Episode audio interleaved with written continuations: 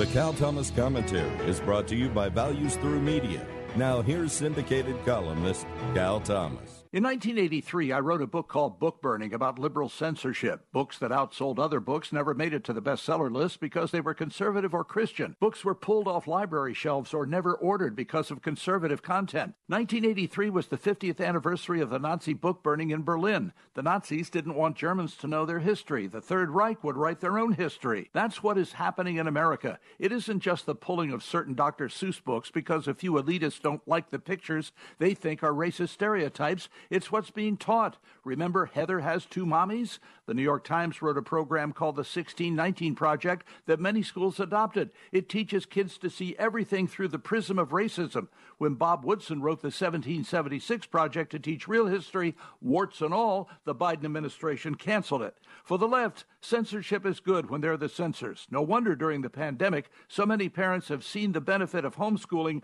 and private schools. I'm Cal Thomas. For a free copy of today's commentary, visit calthomas.com or write us at Values Through Media, P.O. Box 373340, Key Largo, Florida 33037. That's P.O. Box 373340, Key Largo, Florida 33037. Please specify the date and subject. Your tax deductible gifts to Values Through Media help support us. Listen again next time for the Cal Thomas Commentary.